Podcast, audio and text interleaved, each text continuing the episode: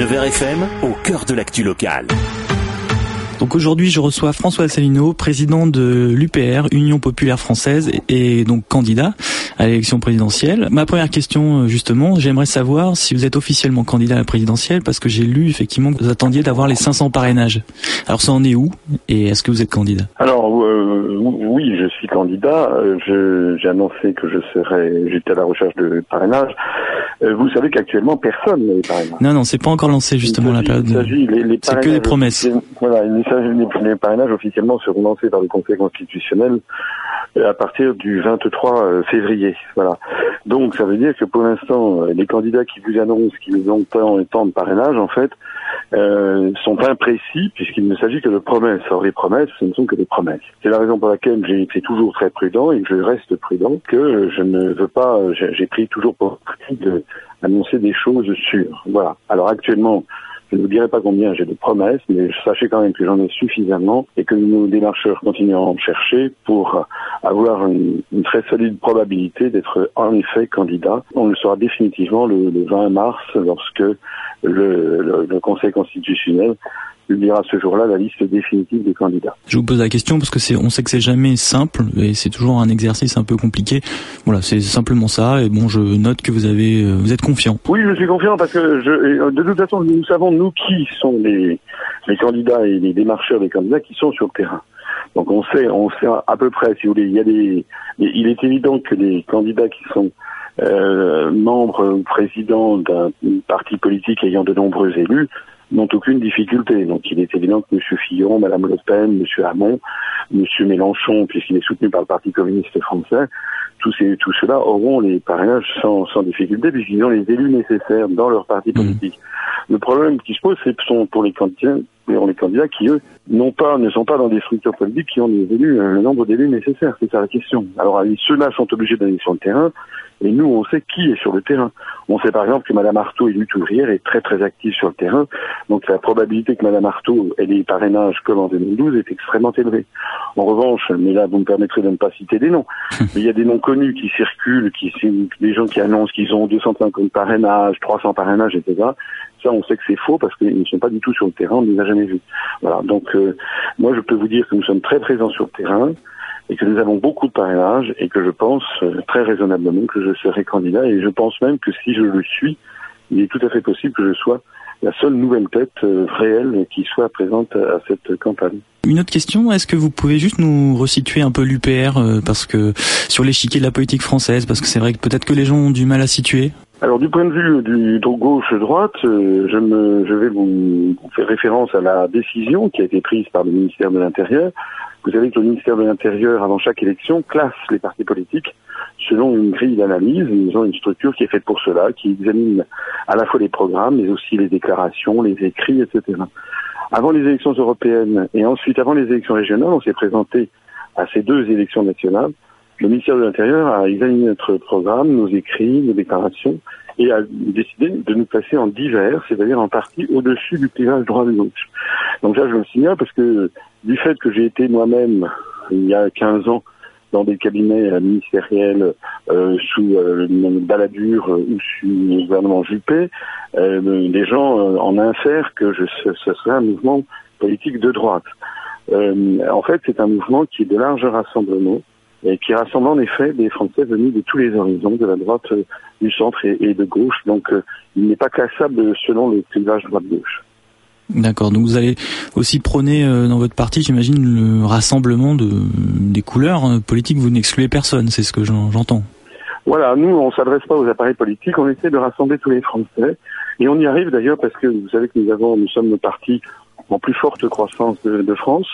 On a dépassé euh, hier les 15 300 adhérents, c'est énorme. Mhm. D'autant plus énorme qu'il s'agit d'un vrai nombre. moi, j'ai demandé depuis plusieurs années d'ailleurs que l'État, euh, qui est une autorité indépendante, qui examine les fichiers des partis politiques et qui donne aux Français le nombre exact d'adhérents, parce qu'il y a là aussi les, nombres les plus farfelus circulent.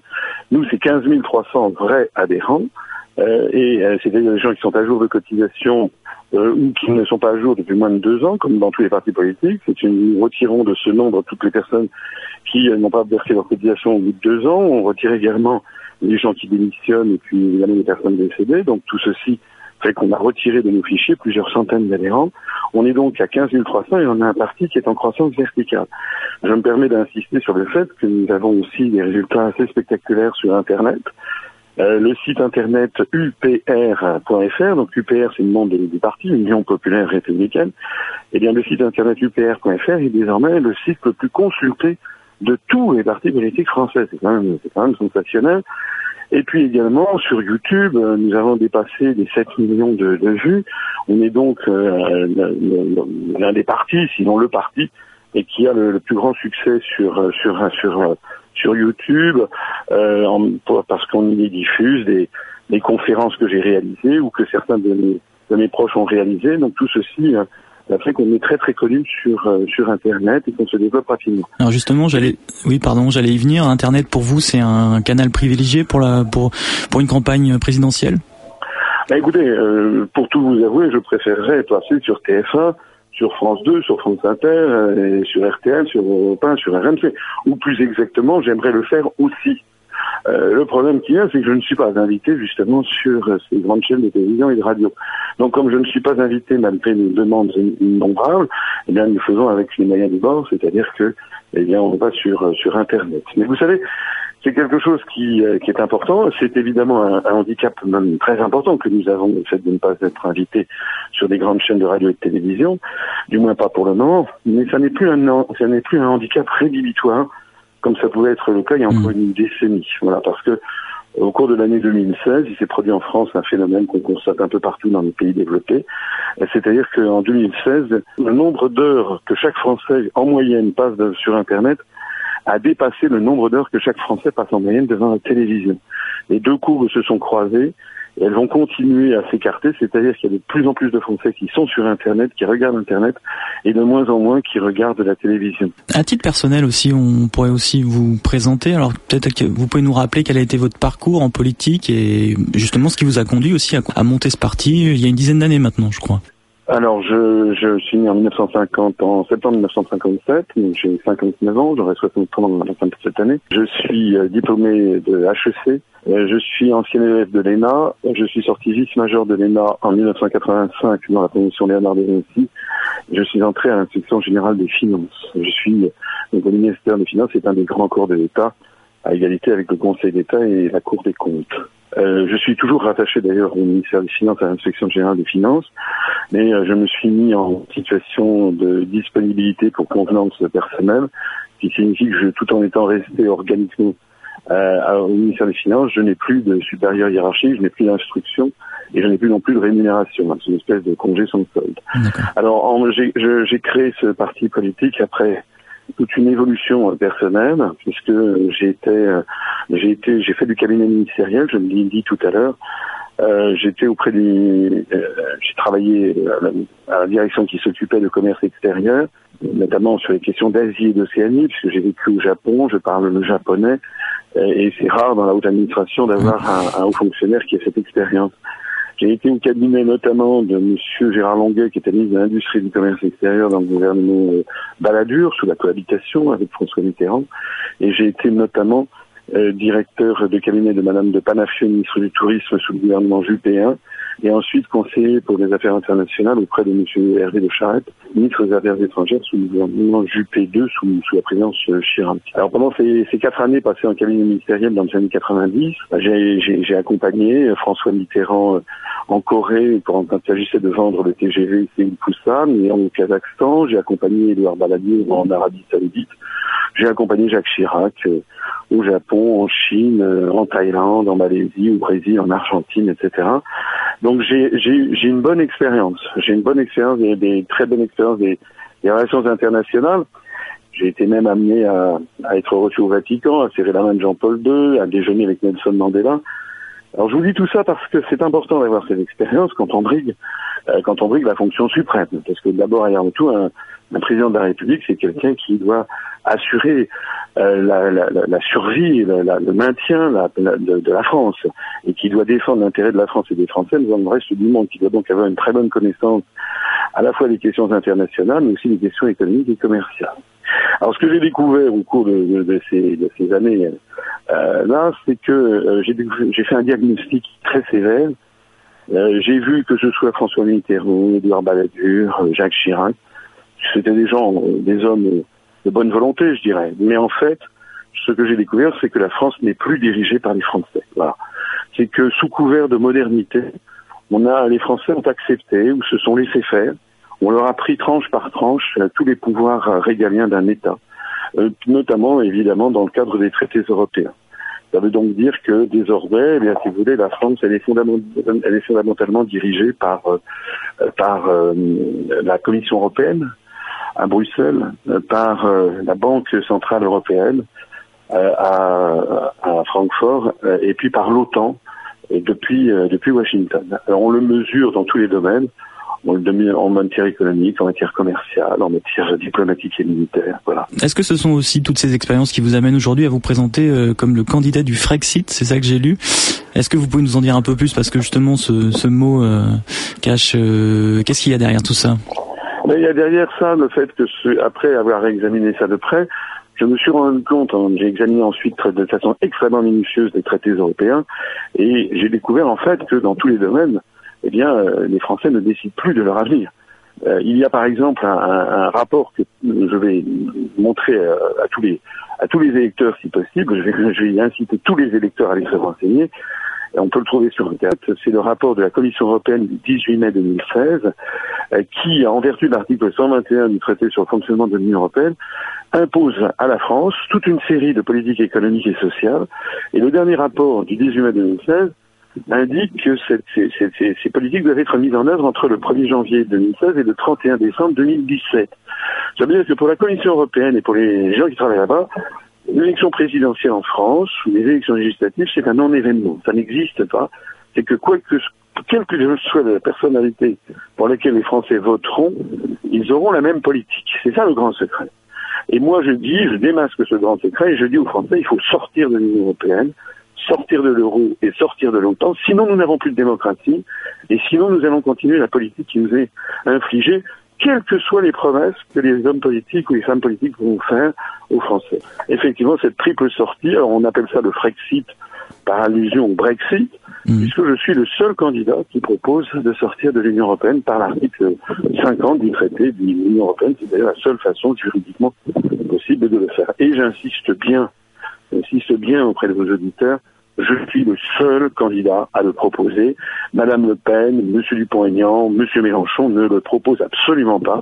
Il faut regarder minutieusement ce qu'ils disent et ce qu'ils écrivent, parce qu'entre ce qu'ils laissent entendre parfois ici ou là et les engagements très précis qu'ils prennent dans leur programme, eh bien, il y a un monde, il y a un gouffre. Monsieur Mélenchon et Monsieur Dupont-Aignan ont toujours dit qu'ils refusaient de sortir de l'Union européenne. Monsieur Mélenchon, de temps en temps, dit qu'il veut sortir des traités européens, mais en fait, dans son esprit, ça veut dire désobéir aux traités tout en restant dans l'Union européenne, c'est-à-dire qu'en fait, il veut aller au clash avec les autres pays tout en restant dans l'Union. Il prétend changer les traités, mais il n'explique pas aux Français que c'est impossible et qu'il faut avoir l'unanimité de tous les autres États et que nous ne l'aurons jamais. Quant à Madame Le Pen, elle dit la même chose et elle veut renégocier les traités européens. Et puis elle évoque une hypothèse, peut-être un jour, de faire ensuite un référendum sortie de l'Union européenne. Pour votre part, vous l'organiseriez comment en fait cette sortie euh, de tous ces organismes-là? Alors, euh, c'est évidemment un sujet complexe. J'ai quelqu'un de sérieux, de responsable. J'ai été aux affaires. J'ai travaillé, comme je vous l'ai dit, pendant de nombreuses années, et encore ensuite d'ailleurs au service de l'État. Je connais les avis de pouvoir. Voilà. À la différence d'ailleurs de Mme Le Pen, de M. Mélenchon, de M. Dupont-Aignan, qui n'ont jamais eu l'expérience. Si M. Mélenchon a été ministre pendant euh, quelques temps, mais à part ça, il y a des gens qui n'ont pas cette expérience. Donc moi, je peux vous dire que sortir de l'Union européenne, de l'euro et de l'OTAN, et ce sont des décisions très importantes dont je mesure l'importance. Mais je dis aussi que euh, l'affaire du Brexit montre aux Français que c'est possible. Voilà. Alors, euh, sont des gens qui sont intéressés pour avoir plus de détails. On n'a pas le temps ici de, les préciser. les gens qui sont intéressés, je me permets de les renvoyer sur notre site upr.fr et d'aller voir une conférence que j'ai faite qui s'appelle le jour d'après. Et là, ils verront, j'ai précisé minutieusement comment ça se passe, Comment on sort de l'Union européenne par l'article 50 Que prévoit cet article 50 Entrer en négociation, signer un accord de retrait Quelles en seront les conséquences Quels seront les problèmes que cela posera Etc. etc. Comment on sort de l'euro Comment on sort de l'OTAN par l'article 13 du traité de l'Atlantique Nord Donc tout ça a été très minutieusement prévu. permettez-moi de faire remarquer d'ailleurs que je suis le seul euh, responsable politique à entrer euh, dans un tel luxe de détails sur ce que nous faisons. Et puis permettez-moi aussi de souligner que quand je vois des, responsables politiques qui font des promesses, comme c'est toujours la, le, moment au moment des, programmes, il y en a la plupart. Hein. Ce sont des promesses qui ne pourront pas tenir, puisqu'elles sont contraires aux traités européens, que par ailleurs, ils ne veulent pas dénoncer, ils ne veulent pas faire sortir la France de l'Union européenne. Voilà. Vous pensez à la primaire de gauche, j'imagine? Je pense à la primaire de droite, à la primaire de gauche. Je pense, euh, en fait, à tous les autres candidats qui vous proposent, des, qui font des promesses qu'ils ne pourront pas tenir. Vous avez un exemple bah oui, par exemple, les gens qui vous disent, voilà, on va rester dans l'Union européenne, mais on va lutter contre les délocalisations. Euh, bon, bah ça c'est impossible parce qu'il y a un article, l'article 63 du traité sur le fonctionnement de l'Union européenne, qui justement organise les délocalisations puisqu'il prévoit la totale liberté de circulation des mouvements de capitaux. C'est depuis qu'il y a cet article 63 qui a été inséré dans le traité de Maastricht que la France euh, se, se désindustrialise à toute allure. Regardez M. Montebourg il et M. Hollande, ils avaient annoncé la même chose en 2012. Ils avaient lutté contre les délocalisations. On allait voir ce qu'on venait voir. on a vu. On en a encore eu plus euh, sous, sous, sous, sous, Montebourg, qui était ministre du redressement productif, paraît-il, qu'avant.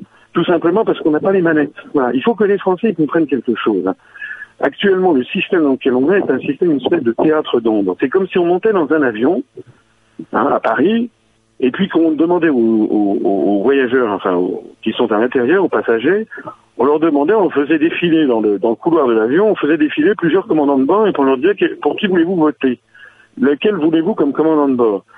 Mais sachant que par ailleurs, la destination, le plan de vol aurait été déjà fixé et qu'on ne demanderait pas aux, passagers leur avis. Voilà. Et qu'ils iraient dans un endroit qu'ils n'ont pas décidé de choisir.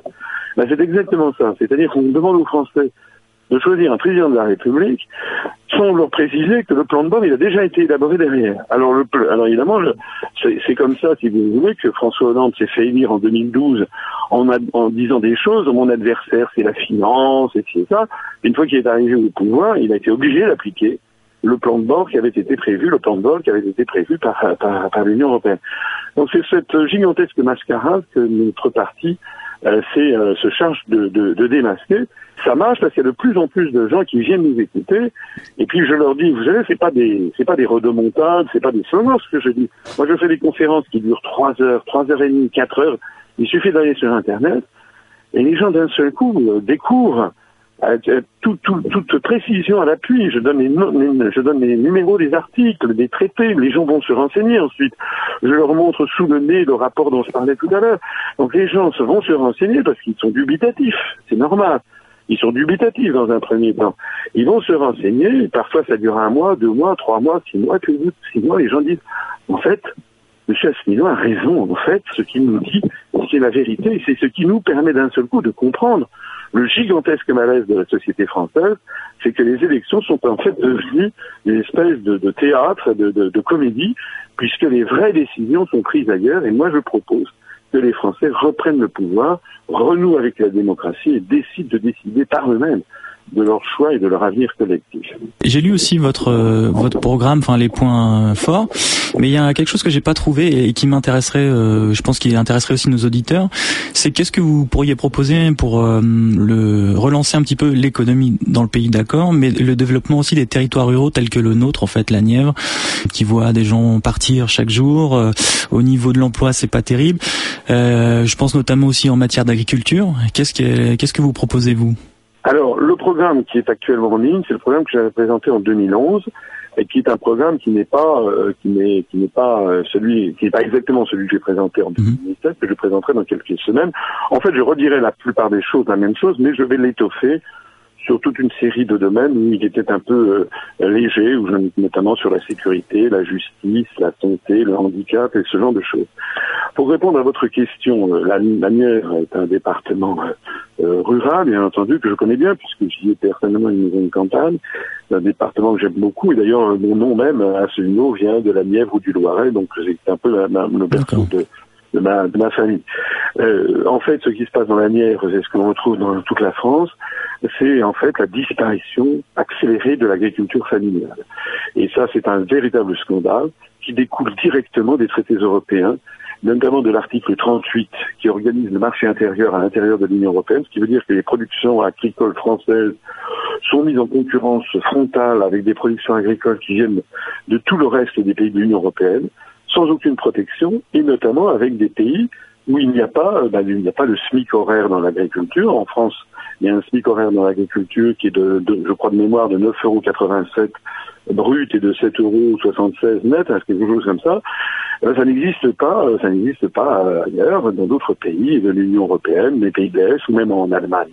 Alors ça veut dire que beaucoup de productions françaises, eh bien, supportent des charges salariales et sociales qui sont d'une certaine façon légitimes, puisque c'était nos parents, nos grands-parents, nos arrière-grands-parents qui s'étaient battus pour que leurs enfants, leurs petits-enfants aient un avenir meilleur, eh bien maintenant, euh, ça n'est plus supportable, puisqu'on est en concurrence avec des pays qui n'ont pas ces charges. Le résultat, c'est que l'agriculture est en plein, désastre dans tout, à peu près toutes les filières.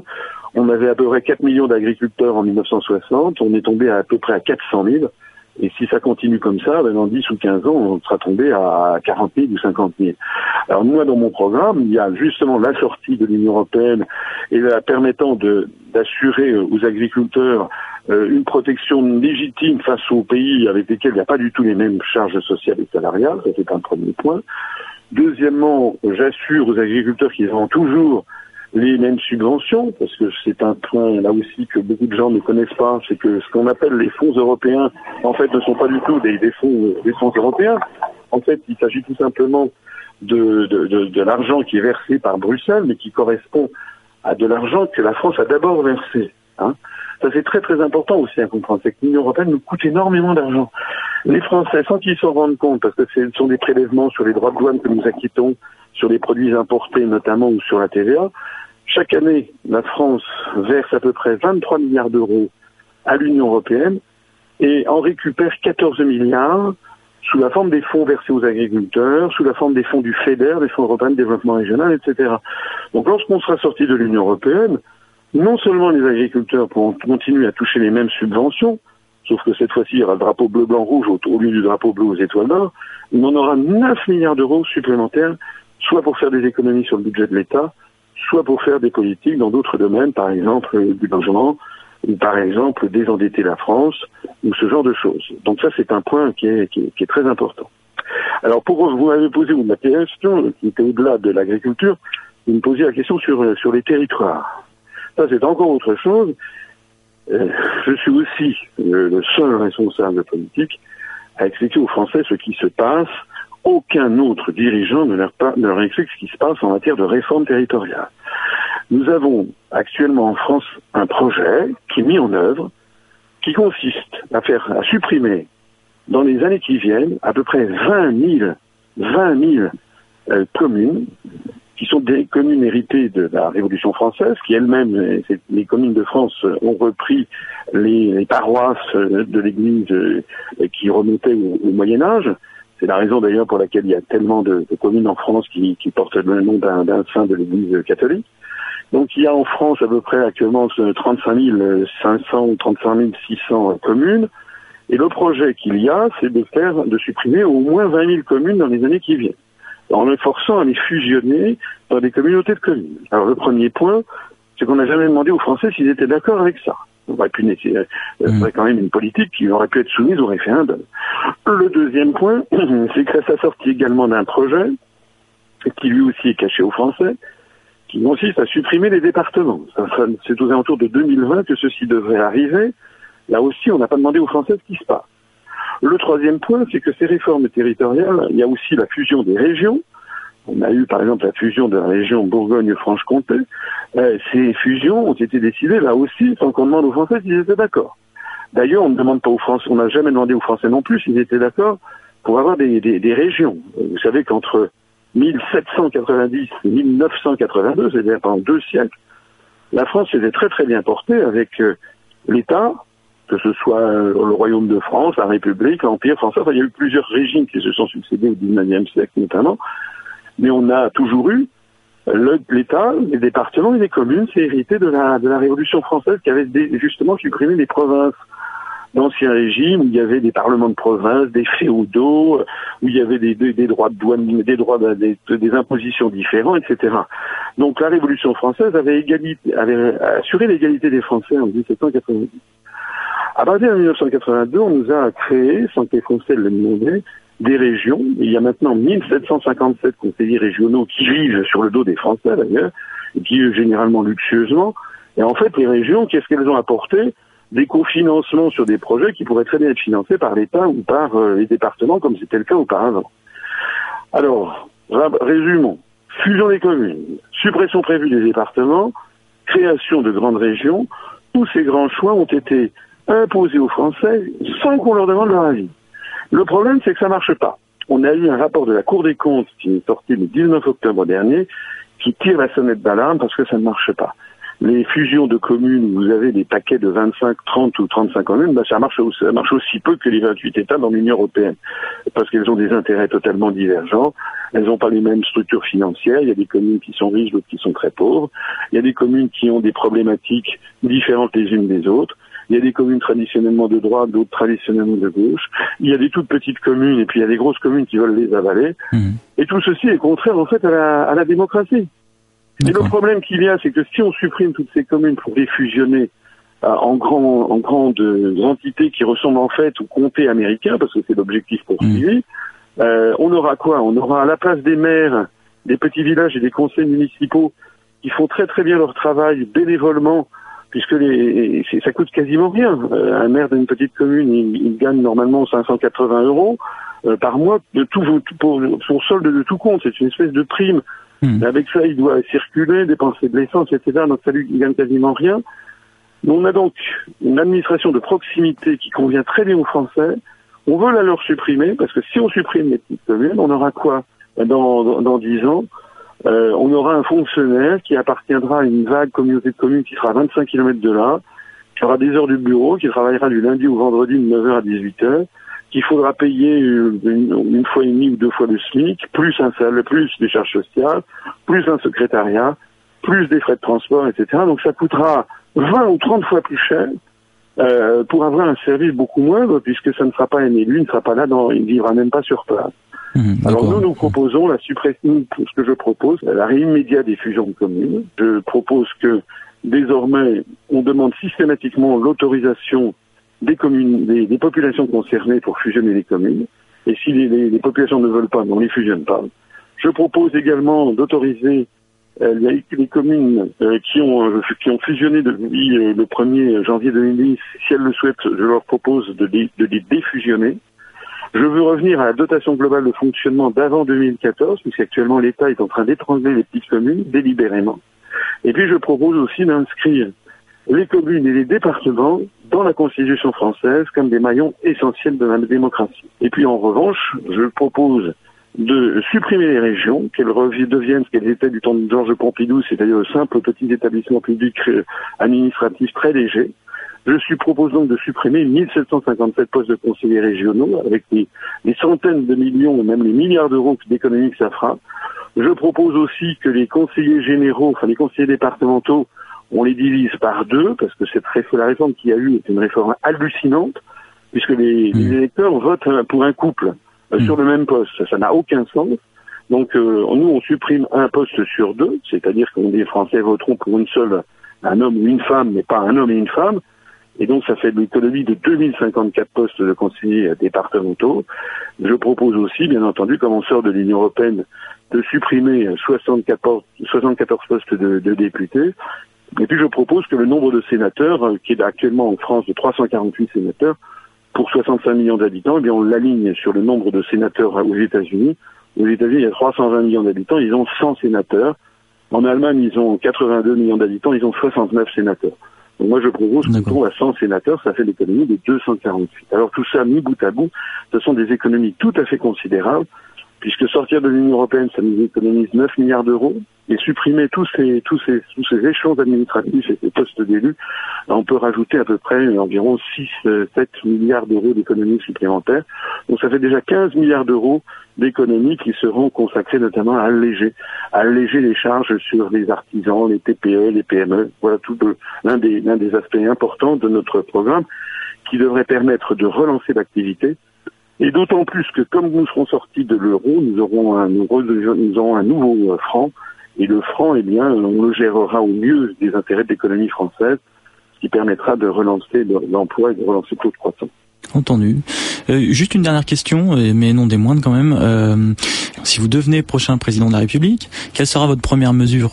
La toute première mesure, euh, ça sera de convoquer un sommet exceptionnel des chefs d'État et de gouvernement de l'Union européenne en leur disant que j'ai été élu sur un mandat extrêmement clair, un programme très clair, qui est la sortie de l'Union européenne, et donc je mettrai, j'annoncerai officiellement le déclenchement de la procédure de l'article 50 du traité de l'Union européenne, euh, qui permet de, de, lancer justement les procédures de négociation de sortie. En fait, c'est exactement ce que vont faire les Britanniques dans quelques jours, dans quelques semaines. Madame Theresa May, Premier ministre britannique, a annoncé que la reine d'Angleterre allait dans le discours du trône annoncer cette décision.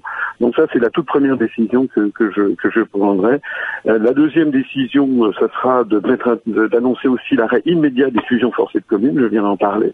Mmh. Et puis la troisième décision, eh bien, ce sera euh, de, de notamment de, de, prendre des mesures pour assurer le, redressement de, la France en matière notamment de lutte contre le, chômage et de recréer de l'emploi.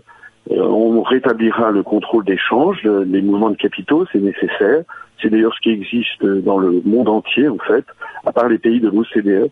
On va ainsi euh, arrêter l'hémorragie d'emploi, l'hémorragie des, des, délocalisations. Euh, et puis on aura une monnaie, comme je le disais tout à l'heure, qui permettra d'avoir une relance économique et de lutter vraiment contre contre le, chômage. Vous savez, il y a une étude qui a été faite par Jacques Sapir pour la Fondation Res Publica qui a montré que si la France sort de l'Union de l'euro, euh, si le franc euh, se déprécie d'environ 10% par rapport au dollar, si on rétablit le contrôle des mouvements de capitaux, on peut espérer à horizon de un an une baisse de 1 à 2 millions du nombre de chômeurs, c'est quand même le cancer de la société française et qu'il faut lutter vraiment avec maintenant, mais de façon euh, résolue. Voilà.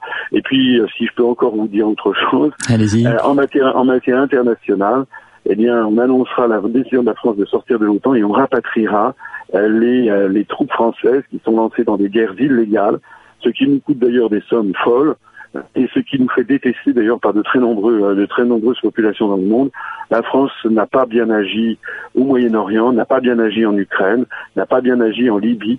Donc nous, nous voulons renouer avec la grande politique internationale que nous avait léguée Charles de Gaulle, c'est-à-dire une politique d'amitié et de coopération avec l'ensemble des pays du monde, y compris bien sûr avec la Russie et avec le monde arabe.